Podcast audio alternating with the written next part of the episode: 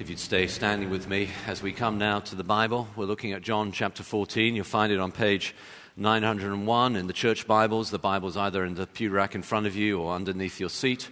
Uh, we're in a mini series in John's Gospel where we're looking at how Jesus responded to some questions that he was asked by his disciples. Um, he had announced that he was leaving. And uh, then his disciples come to him with some understandable questions. Imagine if a good friend of yours just said, I'm off. And so you'd have questions. Well, similarly, and much more, now that uh, he said he's leaving, they've got a lot of questions. Where are you going? Why are you leaving? And uh, in particular, they begin to circle around some issues of his identity. Is it really true that you, Jesus, are the only way to God? And he answered that, yeah, because I am God. That's why I'm the only way to God. But, but then they come back and say, well, how do you know that? How do you know that for sure? And we saw last week that he said that, well, because God has written himself into the story of our lives through, through Jesus himself, through what he said and done, through, through the living church of God, through what Jesus' followers are saying and doing, and through what the Spirit is saying and doing in us who follow Jesus. But now we come to another question that arises from that, which is well, okay, if that is so definite and so sure and so certain, why is it that not everyone gets it? As we put it in the title of the sermon, why do some people not get it?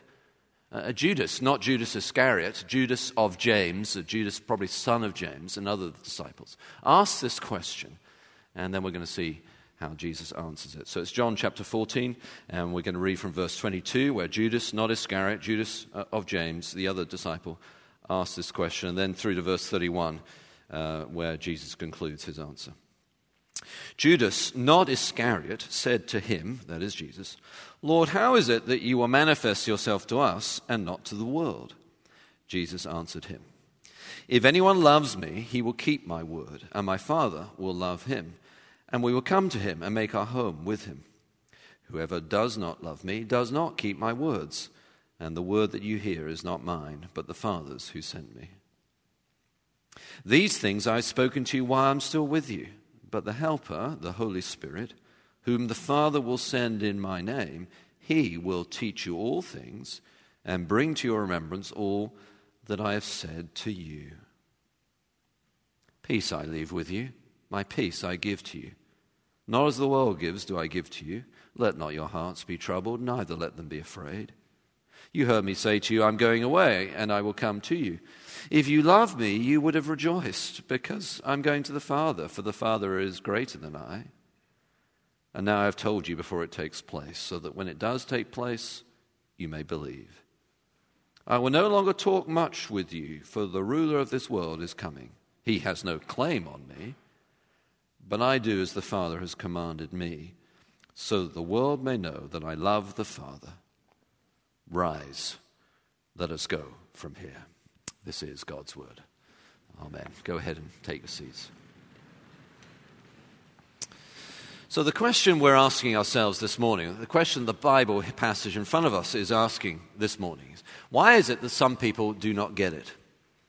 That is, why is it that some people don't really understand uh, perhaps uh, this is a very relevant question. I'm sure you'll realize when I just open it up for us a little bit. Perhaps you have um, shared your faith at work, and there's one person you're sharing your faith with that really gets it. They come alive, and yet there's someone else that you've shared the same thing with, but, but they don't get it.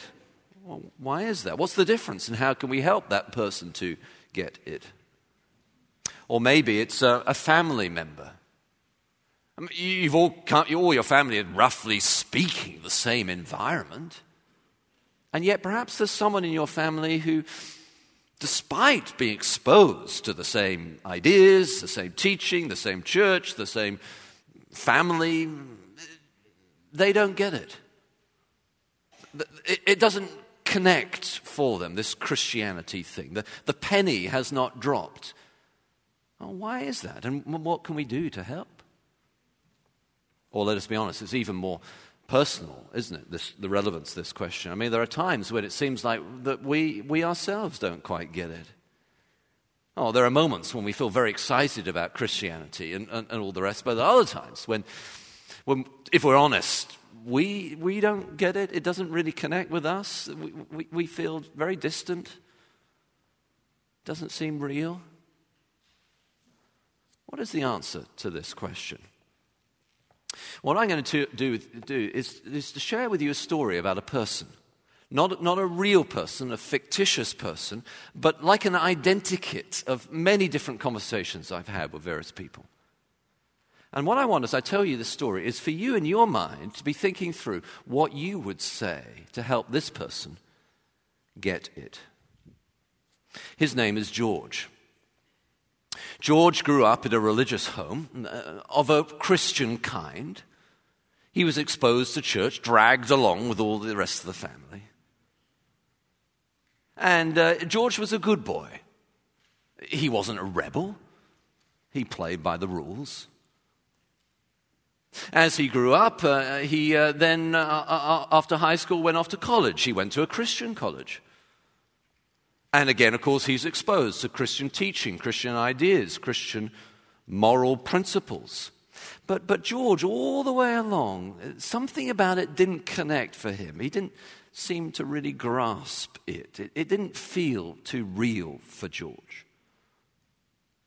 After um, college, uh, uh after he'd been to, to Christian college, he, um, he graduated, of course, and then took a job in finance. He uh, worked downtown Chicago, commuted in on the train each, each, each day.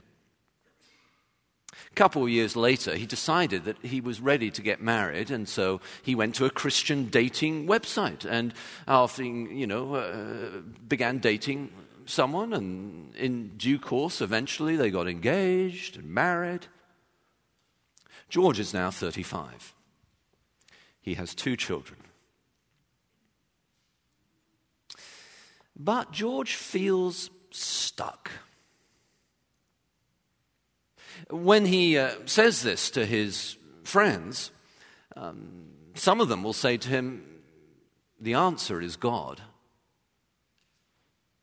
Uh, but then George uh, comes back with his reply, which is, Well, if the answer is God, then I really don't know what the question is. He feels stuck. George has gone back to that uh, dating website and put up an anonymous profile and he's began to scan down the options to see what else is out there. What would you say to George? How would you help George get it? Why is it that God shows himself to some people but not to others? How do you help with that? Well, that's the question in front of us. And Jesus has three parts to, in a sense, one answer. The one answer could be illustrated by uh, Alfred Tennyson, the Victorian poet, who one time, when he was thinking about this, poetically sighed. What, what, he, like, oh, oh, that a new man would rise in me, that the old man would cease to be. And what Jesus is saying is that needs to happen, both in terms of our heart in terms of our ears and our eyes, what, what, what, we, what we love, what we listen to, and what we look at. First, what we love. This is verses 23 and 24. And Jesus there says that uh, if anyone loves me, he will obey my teaching. In other words, if you really want to obey, if you really love Jesus, then, then inevitably you're going to want to obey him. Now, he's not saying that we will always perfectly do everything that he wants. Of course, we wrestle and struggle with various issues, but there'll be a desire. If anyone loves me, he will obey my teaching. Yes. But of course, I don't know about you, but I've been in many uh, religious circles over the years when I've asked myself the question would it really make any difference if Jesus actually showed up? Is there actually an interest in God? Or is it just churchy stuff? Are they actually interested in Jesus? Or is it just religious stuff? There was a pastor uh, at the last great Welsh revival who was asking himself this question about the church that he was pastoring. What he decided to do was to begin a uh, new meeting just for young people. And this meeting went on for a little while, and uh, nothing much happened. And so the pastor decided he'd try something different. He asked right there in the meeting for individuals to stand up and say what they thought and felt about God. Not what they thought and felt about theories about God. Not what they thought and felt about church, but what they thought and felt about God. There was silence. He asked the question again. Oh, just, just stand up right now and, and tell us all what you think and what you feel about God. Silence. And then one young teenage girl, 14 years old or so, raised her hand. And when the pastor noticed and acknowledged her, she stood up. And in a trembling voice, she said, If no one else will say, I do testify that I love God with all my heart. It was the spark for revival. Well, what about us? Do we actually love God?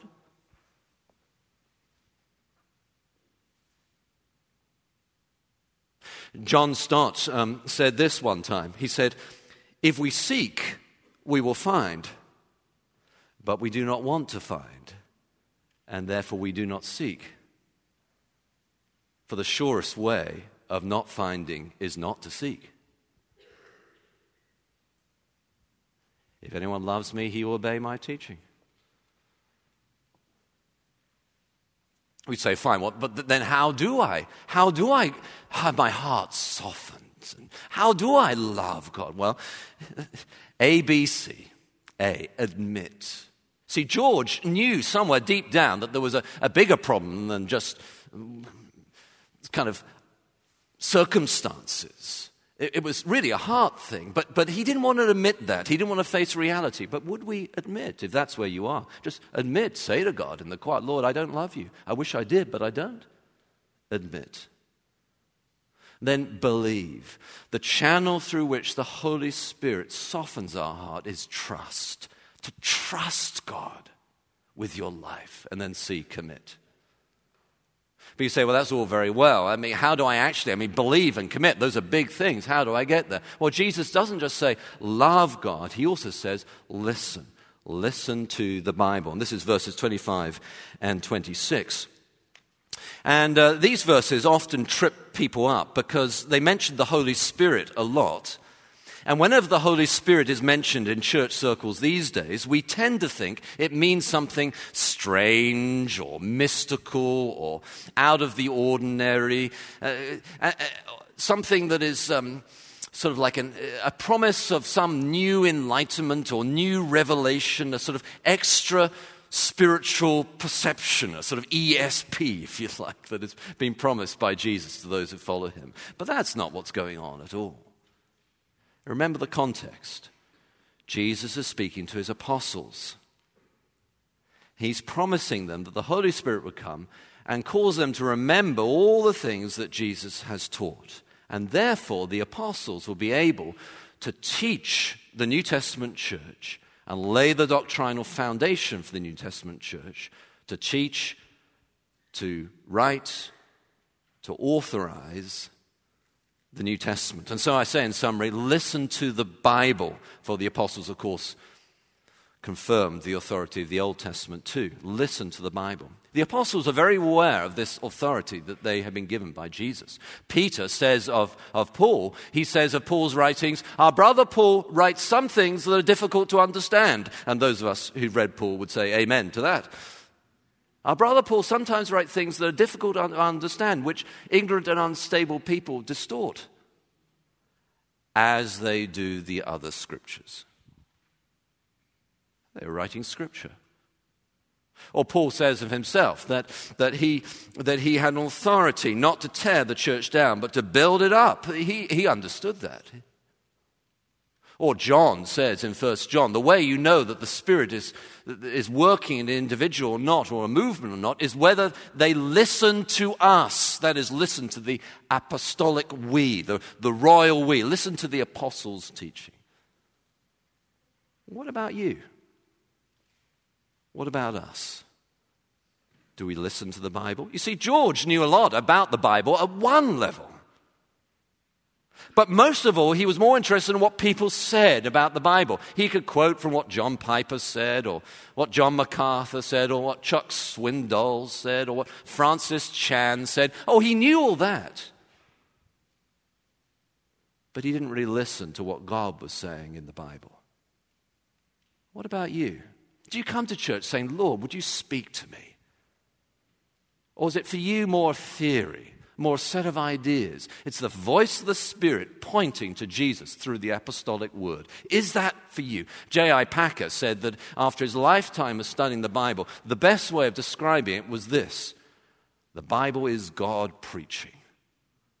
Or preaching sounds too pulpit like for you, too formal for you, the Bible is God speaking. It's something living now. Now. His word, his voice now. The first time I realized this was when I was a teenager. A friend of mine just loved the Bible. And the particular Bible he loved was the Living Bible. And little did I know that I'd end up living in a place where the Living Bible was published. But he loved that Bible. For him, it was Jesus speaking to him right there and then.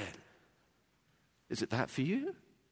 I know there are complicated hermeneutical interpretive questions that we have to get right and all that, but, that's, but is it for you actually God preaching? Not what he said, but what he's saying. What the Lord is saying to you. You listening to the Bible. And say, how do I do that? Well, our children are getting a little bit older, at least some of them these days, and so we're thinking about college and all the rest, and we're becoming more aware of what you need to send children to college. There are various tests they have to take. One of those tests is SA, the SAT. Well, here's an SAT for you about listening to the Bible S, spiritual, not theoretical spiritual. Actually, the voice, the sword of the Spirit is the Word of God. The voice of the Spirit pointing you to Jesus spiritual, A, audible. Most of the Bible was written to be heard, to hear it as a voice. Now, of course, there are apps these days that can read the Bible to you, but I mean a bit, more than that. I mean actually going to the Bible, whether it's in your quiet time or church, and going to it and saying, Lord, I want to hear your voice. I need to hear you. Will you speak to me? Not just words on a page, but a voice. Audible and then T, SA, and then T, total. Many of the times that people get tripped up by the Bible, it's because there's some part of the Bible they don't quite understand or agree with, perhaps. If that's you, let me encourage you to take the time to connect with a pastor or older Christian leader and just ask the questions you have about this, that, or the other part of the Bible and how you can understand it and believe it. For it is all God's Word. All scripture is God breathed and is useful for te- teaching, correcting, and training in righteousness, that the man of God may be thoroughly equipped, total, the whole thing. So love God, listen to the Bible. And then finally, Jesus says, Look, look with your eyes, look to the cross. And this is verses 27 through verse 31, the end of our passage. Now, this passage concludes on something of a surprising note. Jesus says, Let us arise, or let us leave, or let us go from here. And many people aren't quite sure why he says that at this point, but it actually all connects to this idea of looking to the cross, as I hope you'll see as we go through it. So Jesus, first of all, says, Peace I leave with you, but peace not as the world gives, I give to you. Let not your hearts be troubled. So, what is Jesus saying here? He's saying that as he goes to the cross, all this section is here about Jesus leaving to go to the cross. As, as he goes to the cross, he's going to leave with his disciples this gift of peace, not as the world gives. That is not circumstantial, not feelings, but an objective, secure peace. Why? Because when he goes to the cross, he dies on the cross, he makes atonement for the sins of the world, and establishes a secure and certain, definite peace with God for those who will follow him. And what that means is this as you look to the cross, whatever you're going through, however hard it is, however disturbing it is, you, when you look to the cross, have a reason, a source, a power for peace that is above all comprehension and understanding because your peace with God is secure. Peace. Joy. He's saying he's going to be the Father, and the disciples should really rejoice because as he goes to the Father, the Father is greater than I. Now, what does he mean by great, the Father is greater than I? Well, here's what he does not mean. He does not mean, cannot mean, that the Father somehow have a different essence to him, or different standard to him, or different status from him. For Jesus has just said over and over again in this very chapter that the Father and I am one, and he who's seen, the, seen me has seen the Father, and the Father is in me, and I in the Father. So he cannot mean it's a different status or a different standard. What does he mean? What he means is the same as he says elsewhere, which is when he goes back to be the Father, so he's going to the cross, he's going to die, rise again, and then ascend to be the Father. When he goes back to be the Father, he will then have the glory that he had with the Father in the beginning. In other words, he's going to be glorified. And of course, those of us who love Jesus will rejoice at that, for that is our desire that Jesus would take central place. That truly the declaration that the resurrection makes that he is the King of all kings, that is made, and therefore our hearts rejoice. And what that means is, whatever you're going through, however hard it is, as you look to the cross, you have reason for great joy. For Jesus is exalted at the right hand of the Father, and your your heart is moved to rejoice, for, for the kingdom of God is His, and, and He is worthy to be glorified every possible way. Of course, you rejoice, whatever it is you're going through right now. Peace, joy. And then, hope, or confidence, or courage. So Jesus says that the, the, the, the ruler of this world, is coming, but has no claim on him. The ruler of this world being the devil. So when Jesus goes to the cross, it looks like the devil has won. But no. At the cross is where the devil is defeated. And so, of course, every Christian can have great courage and great confidence, whatever, how, even if you feel like, and we are in a spiritual war as Christians, even if you feel like the, the devil himself is out to get you, that the demons are attacking you, you know that at the cross, Jesus beats the devil, that he has established victory over the devil. As Paul says, at the cross, he made a public spectacle over the principalities and power, triumphing over them by the cross. And what that means is, Christian, that you have every reason for courage and confidence and hope, whatever's going through, even if the devil himself is against you, but he is a defeated devil. Is that not true? So let courage and confidence rise in you as you look to the cross. And then we come to this last part of the passage where Jesus says something like it's translated in different ways in different versions come let us arise or let us let us leave now or it's time to leave or something like that. Why does he say this? The reason why it's difficult to understand is because having said come let us arise jesus carries on speaking for another two chapters. It's a bit like those preachers who suddenly say and they look at their watch oh i'm going on a bit too long. I better conclude now and then go on for another 25 minutes you know the type why does he suddenly say, let us arise? And then nothing, they don't actually leave for another couple of chapters. Different answers have been given to this now through church history and from various commentators. One common answer is that they do leave, but they leave on a journey. And so now in 15, 16, those chapters, they're walking together as Jesus talks, and then they finally leave. That's possible, but it seems an awfully long time for them to be walking together, but it's a possible answer. Another answer that people often give, it's a bit like, they would say, at a dinner party where the guests or the host say, you know, it's really getting late, perhaps we should, perhaps we should be leaving, but then they, they hang around for another hour or so just chatting because they're enjoying being there. Again, that's a possible answer. I think, though, that Jesus is not so much talking about a physical leaving here as he's urging them to I'm going to the cross. Come on, then, let us all look to the cross. Let us arise and look to the cross. John Calvin put it like this having summarized all the different options for interpretation, he said, It seems more reasonable that Jesus is exhorting his followers to that obedience of which they are seeing such an exemplary case in Jesus himself.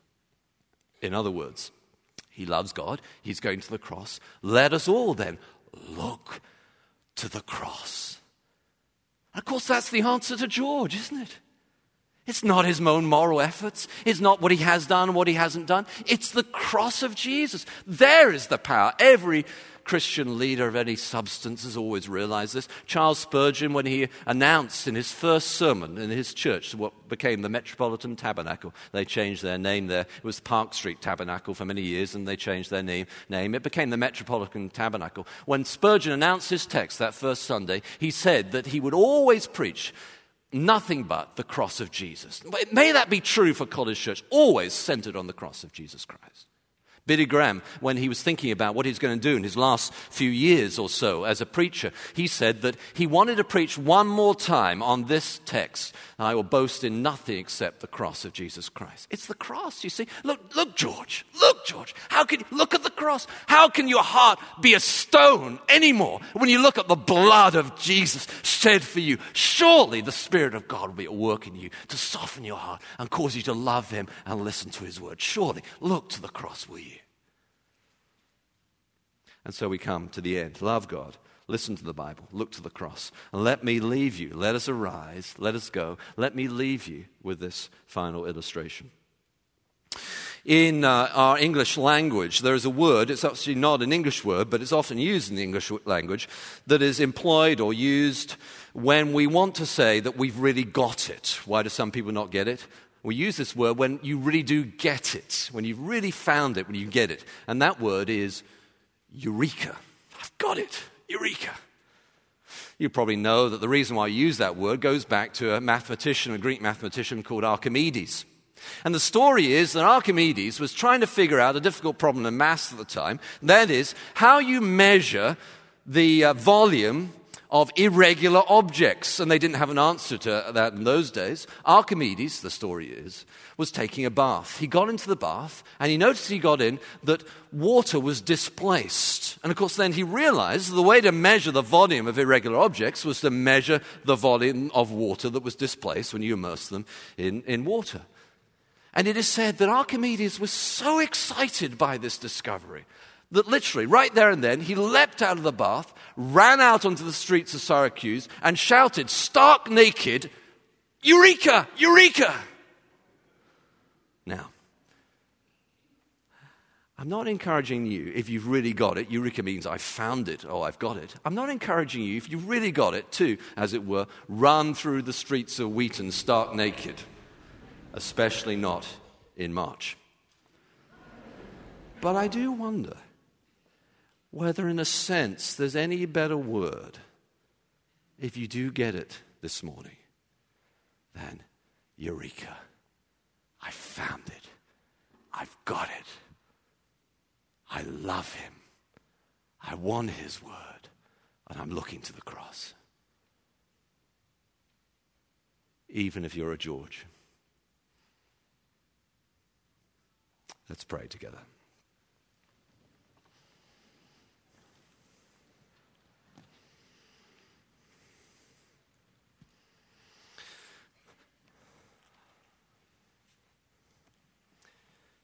Our Lord, as we look to the cross, we, um, we just love to give you glory and see that indeed you are glorified there. All the great things you've done. And we want to praise you and thank you. In Jesus' name, amen.